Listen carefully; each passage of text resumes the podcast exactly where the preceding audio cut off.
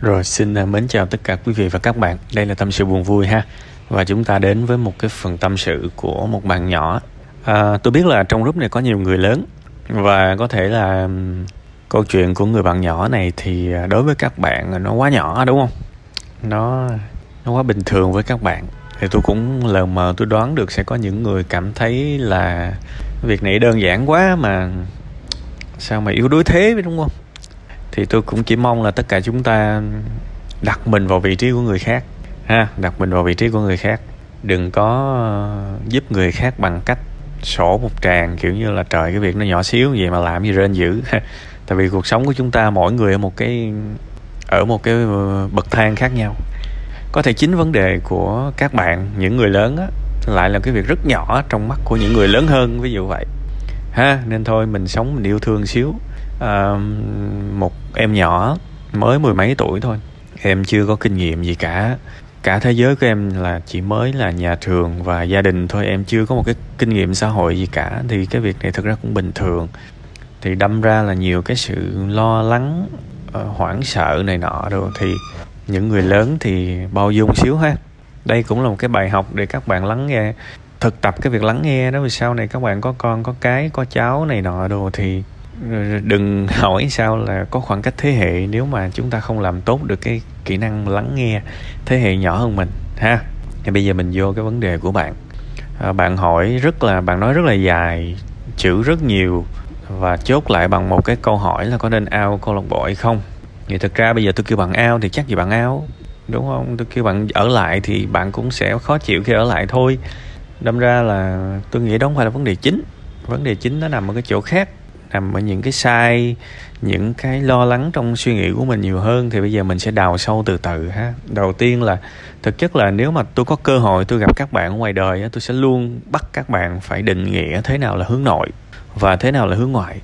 À đại đa số những người những người tôi gặp thì tôi sẽ phải khẳng định khẳng định luôn là các bạn chẳng hiểu về hướng nội hay là hướng ngoại hết các bạn bị cực đoan á, giống như là bây giờ tôi bảo là thế nào là con số lớn và thế nào là con số nhỏ nếu chúng ta có 100 số, thì tôi tin rằng chắc chắn là các bạn sẽ bảo là con số nhỏ là không hoặc là một và con số lớn là 99 và 100 Thế thì những cái con số từ 3 cho tới 98 thì nó là lớn hay nhỏ? các bạn hiểu ý tôi không? Hướng nội và hướng ngoại, đa số các bạn đang hiểu theo cái nghĩa rất là cực đoan. Đại khái giống như là các bạn nghĩ hướng ngoại là mấy cái thằng mà tăng động suốt ngày phải tiếp xúc với con người bên ngoài vậy đó. Và các bạn cũng tư duy luôn là hướng nội có nghĩa là mấy cái bọn mà tự kỷ suốt ngày ở một mình thì gọi là hướng nội. Không, tất cả chúng ta đều hướng nội và hướng ngoại cả. Chẳng qua là hai cái đó nó trộn lại thì sẽ có cái nhiều hơn và có cái có cái ít hơn thôi đó là lý do mà tôi hay nói các bạn là lỡ học cái gì thì học tới nơi tới chốn nha. Trời ơi, học không tới nơi tới chốn, một cái kiến thức hiểu sai mà cứ lấy nó làm niềm tin cuộc sống thì nó mệt lắm. Chẳng ai mà hướng nội hướng ngoại mà quá cực đoan được đâu. Thực ra cũng có nhưng mà đó là những trường hợp có vấn đề về về tâm lý rồi. Chứ mà đại đa số những người bình thường, những người còn viết, đọc được như thế này thì hướng nội, hướng ngoại nó nó sẽ tùy lắm. Các bạn, ví dụ tôi là một người hướng nội, nhưng mà tôi sẽ hướng nội tầm 70 phần trăm, ví dụ vậy. Có nghĩa là tôi vẫn có thể 30 phần trăm hướng ngoại được. Và rất nhiều người mà tôi biết làm giám đốc, rồi làm quản lý này nọ, quản lý, có những người các bạn biết là làm cho những cái công xưởng quản lý hơn một ngàn nhân, một ngàn công nhân. Bạn tưởng tượng nổi không? Họ là người hướng nội, nhưng họ vẫn làm tốt công việc của họ thôi quan trọng là khi mà cái cái môi trường cần thiết thì mình sẽ bộc lộ cái mặt hướng nội hay là cái mặt hướng ngoại. Đấy chứ có ai mà trăm phần trăm mà hướng nội ngoại ở đâu. Nói như các bạn chắc là những người hướng nội chỉ có tự kỷ lên rừng sống thôi. Thế thì rừng chắc phải đông đúc lắm. Nhưng mà rừng thì luôn luôn là vắng vẻ. À, chắc là không có nhiều người hướng nội trên đó lắm. Nói thế các bạn hiểu ha lỡ mà chọn một cái từ, một cái gì đó, một cái từ ngữ, một cái câu cú, một cái khái niệm nào đó làm quan điểm sống thì làm ơn học cho tới nơi tới chốn. Tệ nhất cũng phải lên google gõ hướng nội là gì, hướng ngoại là gì, đọc cho nó thấu suốt đi. Chứ mà nhiều khi mình cứ biết qua loa đó các bạn, mình nắm không tới, rồi mình hiểu sai về nó, mình cứ tưởng mình hiểu đúng, thì cái đó nó nguy hiểm. Những trường hợp này chẳng thà không hiểu gì thì nó vẫn tốt hơn là có hiểu nha. Đó là cái thứ nhất cái thứ hai về cái việc mà sự thay đổi trong cuộc sống sự linh hoạt trong đời sống này. Bây giờ nếu mà bảo là bẩm sinh á, thì tôi sẽ nói bạn là bạn bị ờ, bạn bị ờ, thiếu kiến thức về tuyến thụy điển. Bây giờ bây giờ chúng ta cùng học tiếng thụy điển đi thì bạn bị thiếu kiến thức về tiếng thụy điển. Bạn công nhận không? Ok công nhận bẩm sinh tôi với bạn đều ngu tiếng thụy điển. Nhưng mà điều đó không có nghĩa là hai năm nữa tôi và bạn sẽ tiếp tục ngu tiếng thụy điển, đúng không? Đừng có bạn đừng đừng có suy nghĩ là bây giờ tôi đang kém cái đó thì mãi mãi tôi kém.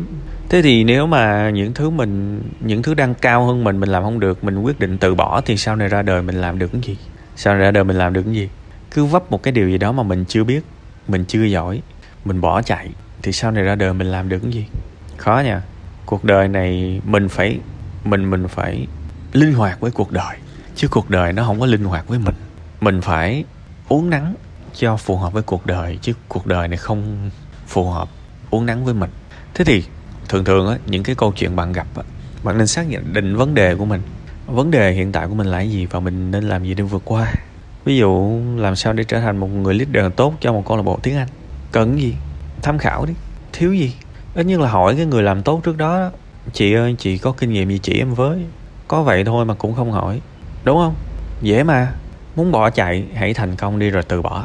Và tôi đã nói với tất cả mọi người rồi. Ví dụ như tôi đi, tôi sẽ bỏ. Ví dụ như một ngày nào đó tôi sẽ không còn up video nào lên youtube nữa. Vì vì tôi đã mãn nguyện rồi, tôi sẽ bỏ kênh youtube khi mà nó có vài triệu lượt sub. Thì như vậy tôi mới cảm thấy tự hào. Chứ tôi mà bỏ cái kênh youtube khi mà nó có một, hai trăm sub thì tôi là kẻ thất bại. Rồi tôi không muốn bỏ theo kiểu như vậy mọi thứ trên đời này đều như thế. Tôi luôn muốn chinh phục nó. Tôi luôn muốn nhức đầu với nó, vượt qua nó, chiến thắng nó, rồi sau đó bỏ nó. Chứ tôi không muốn là gặp cái gì khó rồi mình bỏ chạy. Đó là một thói quen rất xấu.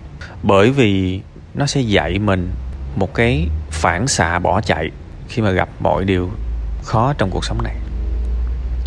Chúng ta vượt khó chứ không phải là chúng ta gặp cái gì chúng ta cũng bỏ chạy hết. Vậy thì sau này ra đời, bạn suy nghĩ mà xem bạn vô một công ty ngày đầu tiên bạn cảm thấy là công ty đó không hợp với mình. Bạn nghĩ à? Rồi ngày bạn qua một công ty khác, rồi bạn cảm thấy công ty không hợp với mình. Bạn nghĩ tiếp à? Thế thì tôi hỏi bạn, công ty nào sẽ hợp với bạn? Đến một ngày bạn sẽ nhận ra rằng bạn cần hợp với công ty nhiều hơn là công ty cần hợp với bạn. Thật đấy, bạn còn tương đối nhỏ. Và những cái sự yếu mềm này thực ra cũng có thể thông cảm và bỏ qua. Nhưng mà tôi tôi sẽ xem bạn như là một người lớn và tôi cho bạn thấy là với cái tính đó rất là nguy hiểm khi mà mình sống ở cuộc sống này. Gặp một thử thách, mình bỏ ngay. Mình tập trung vào cái thứ mình không có. Mình tập trung vào những bế tắc, những vấp pháp những đau khổ. Mình chẳng làm được gì đâu. Cái câu hỏi mình đặt ra là làm sao để mình làm tốt cái việc này? Đấy, thì đặt câu hỏi đó sẽ có nhiều câu trả lời.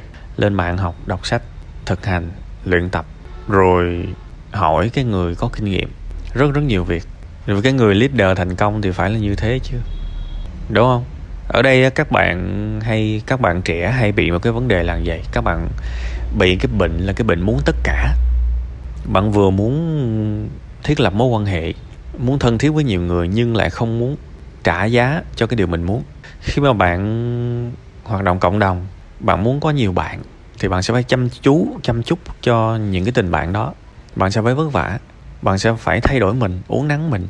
Và đôi khi chúng ta làm những việc chúng ta không thích lắm, trong chừng mực nào đó. Ví dụ, có thể bạn không muốn, bạn không thích thuyết trình, nhưng mà rồi bạn cũng sẽ phải thuyết trình. Thì câu chuyện ở đây không phải là làm sao để cuộc đời của tôi không bao giờ phải thuyết trình. Cái vấn đề mình nên đặt ra là làm sao để tôi thuyết trình tốt, và tôi không còn cảm thấy tệ với nó nữa. Hãy quy trách nhiệm về mình bằng cách nỗ lực phấn đấu, chứ không phải cứ cái gì mình không thích là mình là bỏ chạy. Cái thái độ đó nó xấu lắm cái thái độ nó không thành công được trong cuộc sống này. Chúng ta không thể nào chui rút mãi được. Chúng ta phải đứng thẳng lên, đối mặt với nhiều vấn đề. Và rồi đó là cách để chúng ta mạnh mẽ. Đó là cách để chúng ta mạnh mẽ. Đương nhiên là hãy cho mình một chút thời gian. Đừng có gấp quá. Ha, cuộc sống, ví dụ cuộc đời của tôi, có rất nhiều thứ tôi không thích nhưng mà tôi phải làm. Tôi không thích, tôi phải làm. Tại vì sao? Đó là một phần công việc. Và tôi đã có giảng một cái bài về công thức 433 đó. Cái thứ gì mình làm thì sẽ có ba phần hứng thú, ba phần cực khó và ba bốn phần nhàm chán thì cái vị trí ở câu lạc bộ của bạn cũng thế thôi. Chắc chắn trong đó có ba phần bạn thích chứ. Nếu nó không có ba phần bạn thích thì bạn lao đầu vô đó làm gì? Nhưng mà sẽ có ba phần bạn rất ghét và sẽ có bốn phần nhàm chán thì bạn sẽ phải vượt qua. Thứ nào trên đời này cũng vậy thôi, ha? Nên sống dũng cảm đối mặt và vượt qua là một thái độ tốt và ngược lại. Cứ gặp cái gì có vẻ không thích là bỏ chạy thì nó sinh ra một cái thói quen thất bại vì sau này ra đời, bạn sẽ gặp vô vàng những công việc, những vị trí nó cũng y hệt như bây giờ thôi. Sẽ đầy những thứ bạn không thích. Ha, đầy những thứ bạn không thích. Đầy những thứ nhàm chán. Đại khái vậy. Sống là nên linh hoạt xíu nha. Chứ mà cứ lấy cái điều mình thích hay là mình không thích ra làm chủ đạo thì cuộc đời này không có chui vô để hòa hợp với mình đâu. Coi chừng sống lớn lên nó coi chừng mình là cảm thấy bị cô lập giữa cuộc sống nữa thì điều đó nó hoàn toàn không tốt cái phần cuối tôi muốn nói với bạn đó là về cái suy nghĩ về cái việc uh, bị lợi dụng hay là mình phải hoàn toàn hướng ngoại vì người khác thì đâu cần như thế đâu cần như thế đâu. Uh, chúng ta nên xác định cái gì mình có thể uh, thỏa hiệp được và có những thứ không thỏa hiệp. Ít nhất cũng phải đặt phải ngồi nửa tiếng đồng hồ lấy tờ giấy ra ghi những gì mình có thể du di được và những gì chắc chắn mình từ chối. Đấy liệt kê ra và ứng dụng vào đời sống thôi. Ví dụ mọi người nhờ mình thì nhờ cái gì mình có thể làm được và nhờ cái gì mình sẽ kiên quyết từ chối? Và nếu mình từ chối thì mình từ chối bằng cách nào? Đấy ví dụ như người ta kêu mình đi đổ rác. Đúng không? Kêu mình đi đổ rác. Đó không phải trách nhiệm của mình thì mình sẽ không muốn làm cái điều đó. Thì ok, tôi sẽ từ chối. Nhưng mà mình từ chối bằng cách nào? À mình từ chối bằng cách nào? Có bao giờ bạn suy nghĩ không? Đó là thực hành đấy. Học lý thuyết ít lại đi. Cuối cùng hết phải quay trở lại, áp dụng lên cuộc đời của mình. Thì bây giờ tôi hỏi bạn đó ví dụ đứa nào đó nó bắt bạn đi đổ rác thì bạn trả lời làm sao? Bạn từ chối bằng cách nào? Ha từ chối bằng cách nào? Bạn có thể, tại sao mình không nói là thôi bây giờ tôi đi đổ rác nhiều rồi mà lần nào cũng kêu tôi? Thôi bây giờ mình phân công đi chứ, đúng không? Mình phân công đi chứ. Còn nếu mà tôi đổ rác thì tôi sẽ chấp nhận luôn, nhưng có một cái nhiệm vụ nào đó bạn làm, chơi không? Đó, thí dụ như vậy. Mỗi người sẽ có một cái câu trả lời khác nhau, nhưng tại sao mình có đầy những vấn đề mà mình không giải quyết từng vấn đề đó? Ghi vấn đề đó ra giấy, cố gắng dành 3 ngày 5 ngày để trả lời nó. Đó là tư duy đấy. Đó là tư duy, đúng không? Mình thay đổi, mình thì vẫn thay đổi, nhưng tới mức độ nào thì mình phải suy nghĩ về nó chứ. Có một cái câu nói mà tôi hoàn toàn mà tôi thấy nó rất là vớ vẩn mà nhiều nhiều em hay sử dụng. Bạn bị lợi dụng vì bạn có giá trị. Trời ơi! Bây giờ, ví dụ như nó bắt mình đi đổ rác, thì có giá trị ở chỗ nào? Cái đó là do mình dạy bị người ta lợi dụng thôi người ta muốn muốn hút, muốn lấy cái gì đó từ mình mà họ không phải chi trả.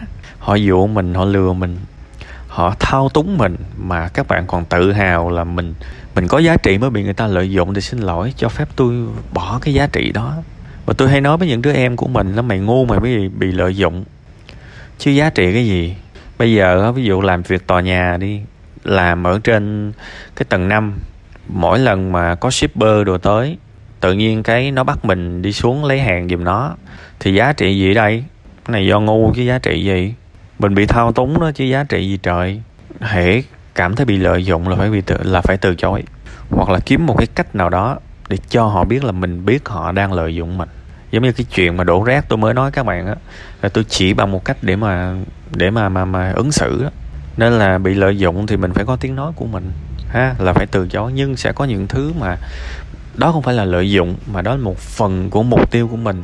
Thì mình nhắm mình du di được thì mình cứ du di. Tại vì sống cuộc đời này không thể nào lúc nào cũng như ý mình được đâu. Ha con người mình nó linh hoạt lắm các bạn. Đừng nghĩ con người mình nó khô cứng và nó không thay đổi được đừng tư duy như vậy. Giống như ông này gì ông nói đó cái cây mà nó cứng là chỉ có cái cây chết thôi nó thành cây củi nó mới chết, nó mới cứng thôi. Còn cái cây mà nó còn sống nó dẻo lắm nó linh hoạt lắm. Đúng không? Phải hiểu chuyện đó nha đấy tại vì cái phần tâm sự của bạn nó cũng dài và thực ra nó cũng không có nó cũng không có rõ ràng vấn đề. Nên thôi tôi cũng ráng tôi bóc ra, ra vài thứ để tôi tâm sự với bạn cho vui thôi ha. Hy vọng là bạn cảm thấy một chút cái sự an ủi một chút cái sự đỡ buồn khi mà nghe cái phần audio này. Phần còn lại thì bạn sẽ phải tự dọn dẹp cuộc đời của mình và sẽ phải dũng cảm mạnh mẽ hơn chút xíu ha rèn luyện hơn chút xíu chứ mà như thế thì bạn sẽ là nạn nhân của rất nhiều thứ trong cuộc sống này đấy. Và tôi không muốn như vậy. Bạn còn rất trẻ, mới mười mấy tuổi thôi. Tưởng tượng ba, rèn luyện thật là tốt ba, bốn năm, hai mươi tuổi, ùa vào đời với sự cứng cáp về những kỹ năng này thì bạn cũng không tệ lắm đâu. Vẫn còn rất sớm và phải tự tin lên. Còn rất nhiều hy vọng nha.